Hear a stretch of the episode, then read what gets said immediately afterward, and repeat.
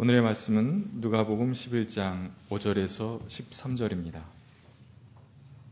예수께서 그들에게 말씀하셨다. 너희 가운데 누구에게 친구가 있다고 하자 그가 밤중에 그 친구에게 찾아가서 그에게 말하기를 여보게 내게 빵 세 개를 구워 주게 내 친구가 여행 중에 내게 왔는데 그에게 내놓을 것이 없어서 그러네 할 때에 그 사람이 안에서 대답하기를 나를 괴롭히지 말게 문은 이미 닫혔고 아이들과 나는 잠자리에 누웠네. 내가 지금 일어나서 자네의 청을 틀어줄 수 없네 하겠느냐? 내가 너희에게 말한다. 그 사람의 친구라는 이유로는 그가 일어나서 청을 들어주지 않을지라도 그가 졸라대는 것 때문에는 일어나서 필요한 만큼 줄 것이다. 내가 너희에게 말한다. 구하여라. 그리하면 너희에게 주실 것이다. 찾아라. 그리하면 찾을 것이다. 문을 두드려라. 그리하면 너희에게 열어 주실 것이다. 구하는 사람마다 받을 것이요. 찾는 사람마다 찾을 것이요. 문을 두드리는 사람에게 열어 주실 것이다. 너희 가운데 아버지가 된 사람으로서 아들이 생선을 달라고 하는데 생선 대신에 뱀을 줄 사람이 어디 있으며 달걀을 달라고 하는데 전갈을 줄 사람이 어디에 있겠느냐? 너희가 악할지라도 너희 자녀에게 좋은 것들을 줄줄 줄 알거든 하물며 하늘에 계신 아버지께서야 구하는 사람에게 성령을 주시지 않겠느냐. 이는 하나님의 말씀입니다. 사순절 첫 번째 주일인 오늘 주님의 은총과 평강이 교회 여러분 모두와 함께 하시기를 빕니다. 사순절은 기독교인다운 삶을 연습하는 계절이 되어야 합니다. 유대, 인들이 생각하는 아, 경건한 삶에 세 가지가 있죠. 기도와 금식과 구제하는 행위입니다. 사순절 기간을 통해서 우리는 그런 삶을 몸에 배도록 하는 일이 우리에게 주어져 있는 신앙적 도전이라고 말할 수 있겠습니다. 언제부터인지 모르지만은 한국 교회는 아, 교인들에게 사순절 기간 동안에 다양한 형태의 금식을 제한하고 있습니다. 그러니까 뭐 영상물 보는 것을 어, 금한다든지 혹은 뭐 탄소를 발생하는 것을 금지한다든지 어떤 사람은 커피 마시는 것도 금지하고 다양한 어, 금지들이 있습니다. 그러니까 금식이라고 하는 것은 음식을 금한 것도 있지만 편리함과 우리에게 재미를 주던 것으로부터 나 자신을 구별해내서 조금 불편하지만 본질적인 것에 집중하도록 하는 것이 진정한 의미의 금식이라고 그렇게 말할 수 있겠습니다. 오늘 본문은 기도에 대한 가르침인데요. 아, 기도란 빌기자 빌도자니까 하나님께 뭔가를 청하는 것이 기도의 본질인 것 맞습니다. 많은 사람들이 인생의 다양한 상황에서 직면하고 있는 여러 어려움들 앞에 하나님 앞에 엎드려서 그 문제가 해결되기를 기다립니다. 가장 절박한 사람들은 정말 중병에 걸려 있는 사람들이죠. 죽음이라고 하는 것이 눈앞에 온 것처럼 느껴지기 때문에 그들은 절박하게 하나님의 도우심을 구합니다. 그럴 수밖에 없습니다.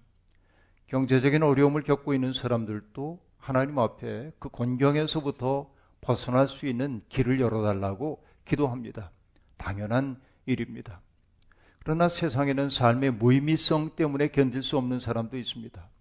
하나님 내 삶의 의미를 발견하게 해 주십시오. 내가 정말 회복된 사람이 되고 싶습니다. 이런 기도를 하나님 앞에 바칠 수밖에 없는 게 사실입니다. 사실 우리가 시편을 읽다 보면 시편에는 인간의 희노애락 애오욕의 칠정이 온전히 다 드러납니다. 때때로 시편 기도를 보다 보면 우리가 당혹스러운 생각에 사로잡힐 때도 있습니다. 왜냐하면 하나님 앞에 시인들의 언어가 사뭇 격렬하고 때때로 하나님에게 저항하는 것처럼 보이기 때문이기도 합니다. 저렇게 얘기해도 돼? 이런 생각이 들 정도로 그들은 정난하게 자기의 마음속에 일고 있는 생각을 하나님 앞에 내려놓기도 합니다. 시편은 때때로 인간이 얼마나 숭고할 수 있는지를 드러내 보여주기도 하지만 인간 속에 있는 격렬한 감정이 어떤 것인지도 있는 그대로 우리에게 드러내 보여줍니다. 우리가 시편을 사랑하는 것은 바로 그러한 격렬함 때문인지도 모르겠습니다.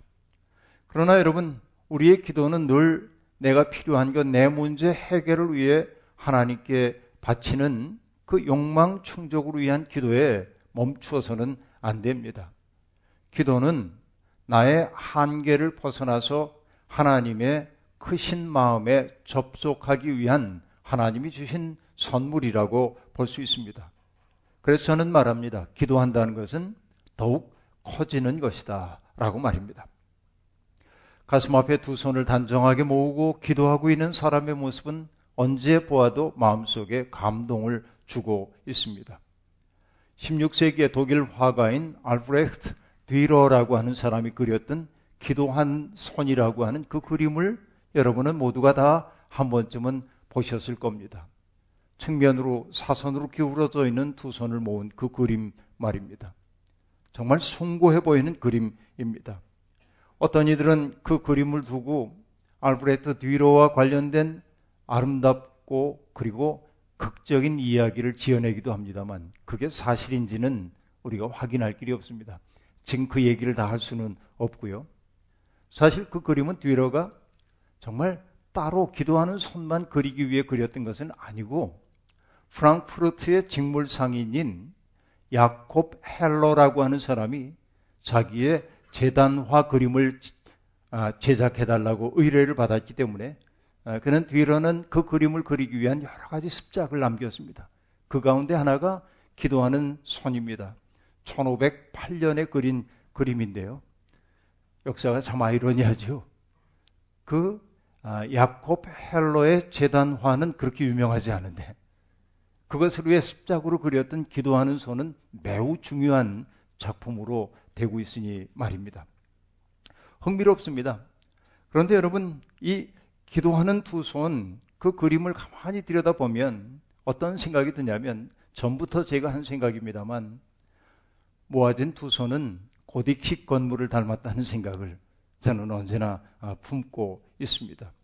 고딕식 건물은 마치 세상의 인력을 떨쳐버리고 하나의 중심을 향해 올라가는 형태를 띠고 있습니다. 그렇죠. 중심 하나씩 올라가죠, 점점.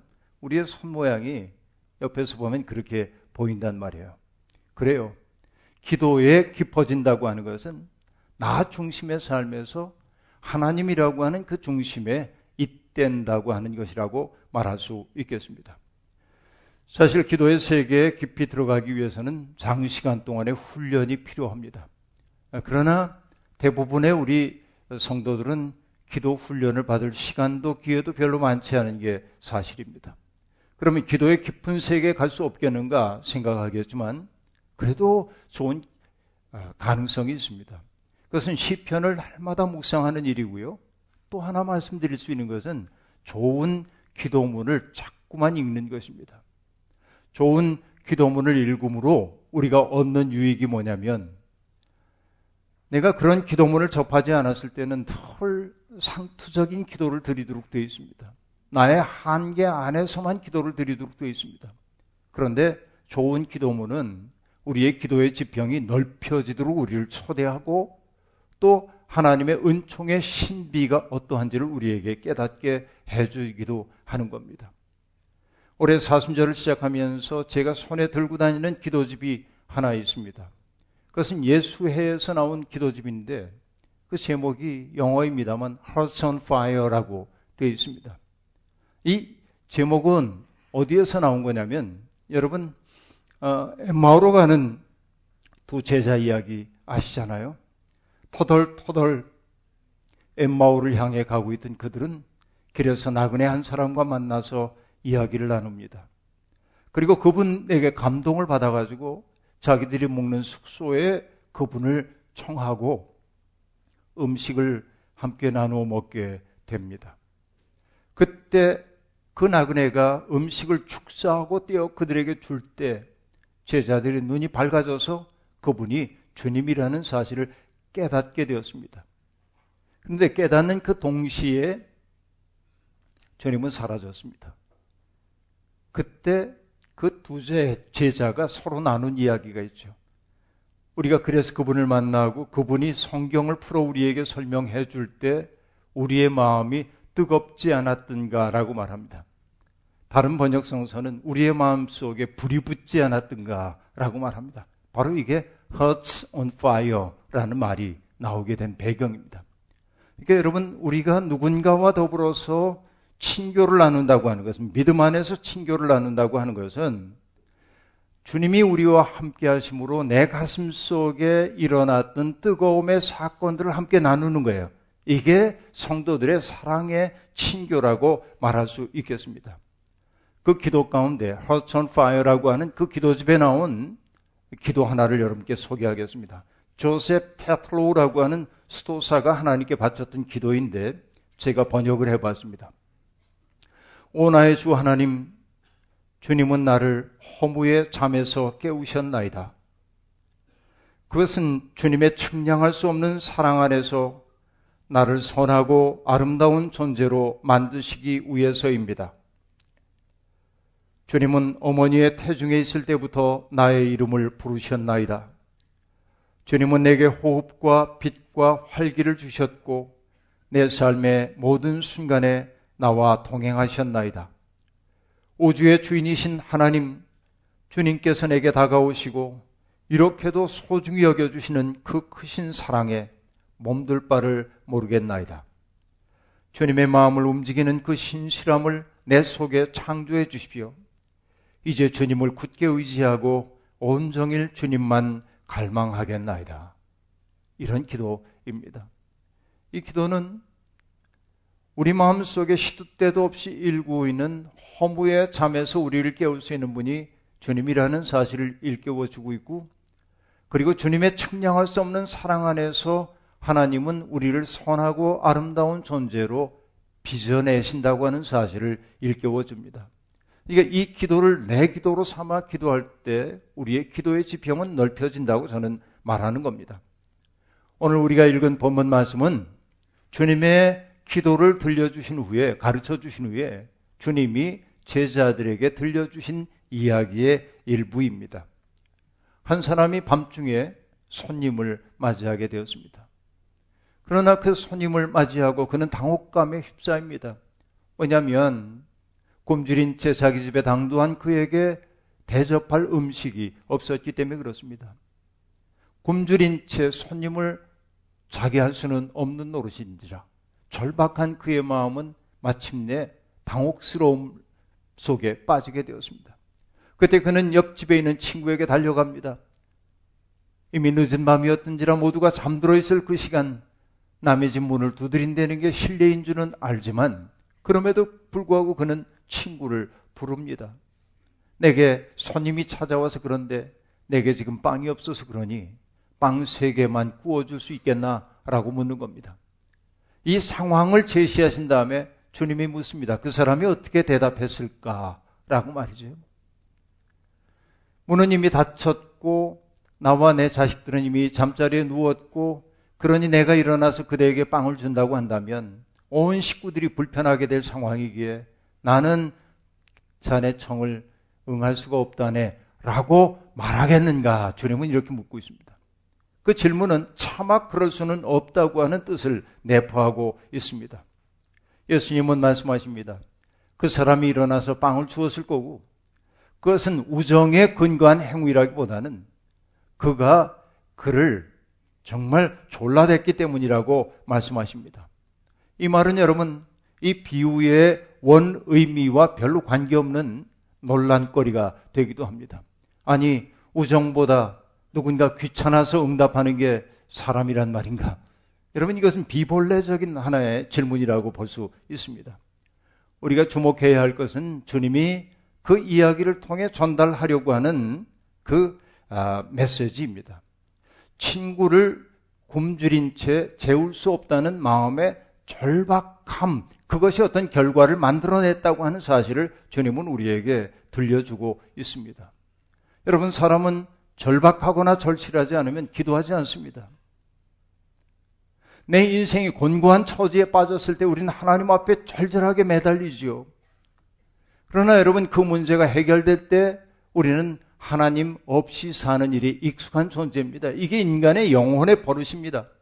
오늘 여러분, 여러분 무엇을 절박하게 구하며 살고 계십니까? 여러분, 여러분이 구하는 것이 진실하다면 그것이 세상을 아름답게 하는 것이라면 그것이 나의 욕망만을 위한 것이 아니라고 한다면 어떤 경우에라도 포기하면 안 됩니다. 우리는 아름다운 세계 하나님 나라를 구하는 사람들입니다. 우리가 살고 있는 세상이 그런 평화 세상이 되기를 원합니다. 그러나 세상은 평화롭지 않습니다. 생명이 속절없이 죽임당하는 것처럼 보이기도 합니다. 그래서 우린 말합니다. 우리의 작은 실천이 무슨 의미가 있겠어? 세상은 어차피 갈 대로 가는 걸. 여러분, 그러나 믿음의 사람들은 비관주의자가 되어서도 안 되고, 그리고 허무주의자가 되어서도 안 됩니다. 믿음의 사람들은 가능성이 보이지 않는 곳에서도 끈덕지게 희망하는 사람들이어야만 합니다. 여러분, 며칠 전 우린 그런 소식을 들었습니다. 아주 오랫동안 심각하게 대립하고 있었던 택시업계와 카풀 업계 사이에 사회적인 대통합기구를 통해서 어떤 합의점이 찾아졌다고 하는 보도를 보았습니다. 그래서 여러분 출퇴근 시간 각각 2시간씩 하루에 4시간을 카풀 영업을 하는 것을 택시업계가 용인해 줬다는 그런 이야기가 나왔습니다. 그런데 여러분 택시업계를 대표해서 나온 사람이 한 이야기가 있습니다. 지난 4개월 동안 이 사회적 대통합기구를 맡았던 전현희 의원이 지난 4개월 동안 우리를 148차례나 찾아왔다고. 어떤 때는 물병이 투척되기도 하고 욕설을 퍼붓고 온갖 수모를 겪으면서도 포기하지 않고 우리를 찾아와 줘서 이분이야말로 우리를 대변해 줄 수 있는 분 아니겠는가. 그래서 그분을 신뢰하고 타협에 이르렀다고 말합니다. 여러분, 끈덕진 기도란 이런 것 아니겠습니까? 해야 할 일, 가야 할 길이라고 한다면 도중에 포기해 버리는 것 아니라 끝끝내 지향하는 것. 바로 이것이 오늘 본문이 우리에게 보여주는 그런 대목이라고도 볼 수 있습니다. 그리고 이어지는 내용이 우리에게 대단히 익숙한 내용입니다. 구하여라 그러면 너희에게 주실 것이다. 찾아라 그리하면 찾을 것이다. 문을 두드려라 그러면 열릴 것이다. 많은 사람들이 이 구절을 암송하고 있습니다. 그리고 기도의 효능을 얘기할 때마다 이 구절을 사람들은 반복하여 인용하곤 합니다. 그런데 여러분, 정말 구하라, 찾으라, 문을 두드리라, 이게 내가 원하는 것은 무엇이든 하나님께 맹렬히 달라고 하라는 그런 말일까요?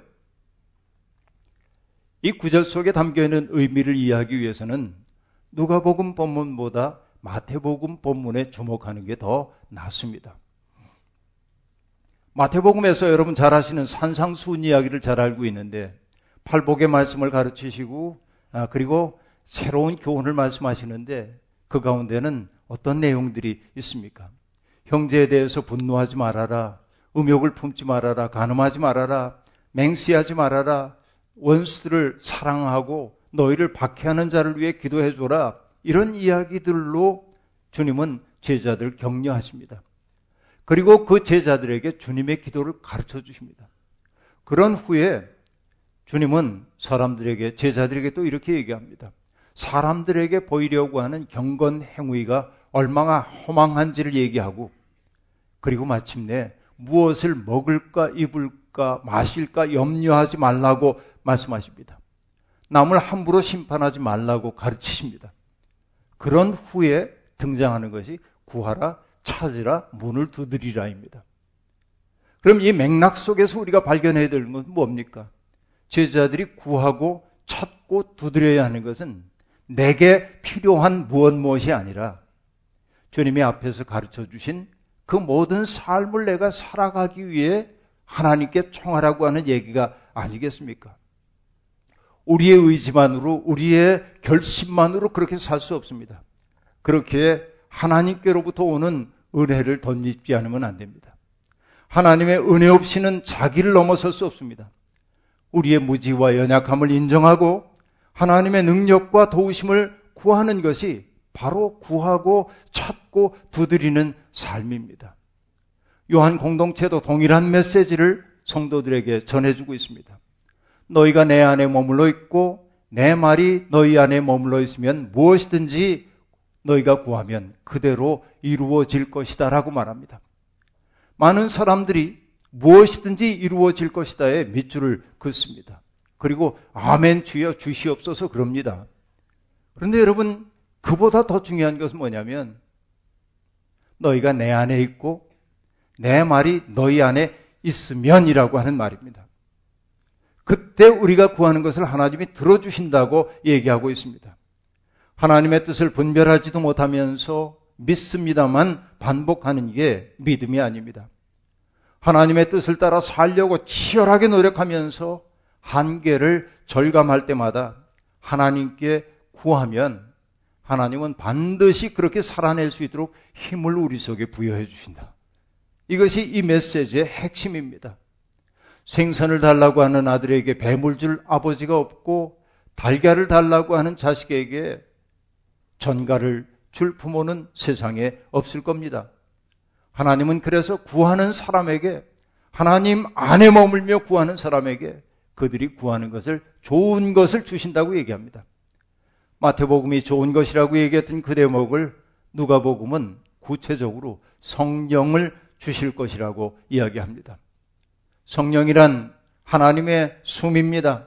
성령은 우리로 하여금 하나님의 마음을 헤아리게 하고 하나님의 뜻대로 살아갈 힘을 우리에게 공급해 주십니다.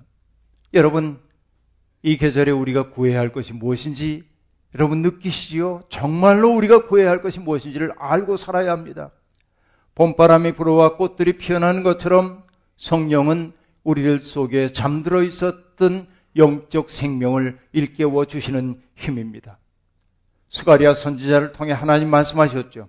힘으로도 되지 않고 권력으로도 되지 않고 오직 나의 영으로만 될 것이라고 말씀하십니다. 그렇습니다. 하나님의 숨을 쉬는 사람이라야 자기를 넘어설 수 있습니다. 하나님의 숨을 쉬는 사람이라야 하나님 나라를 지향할 수 있습니다.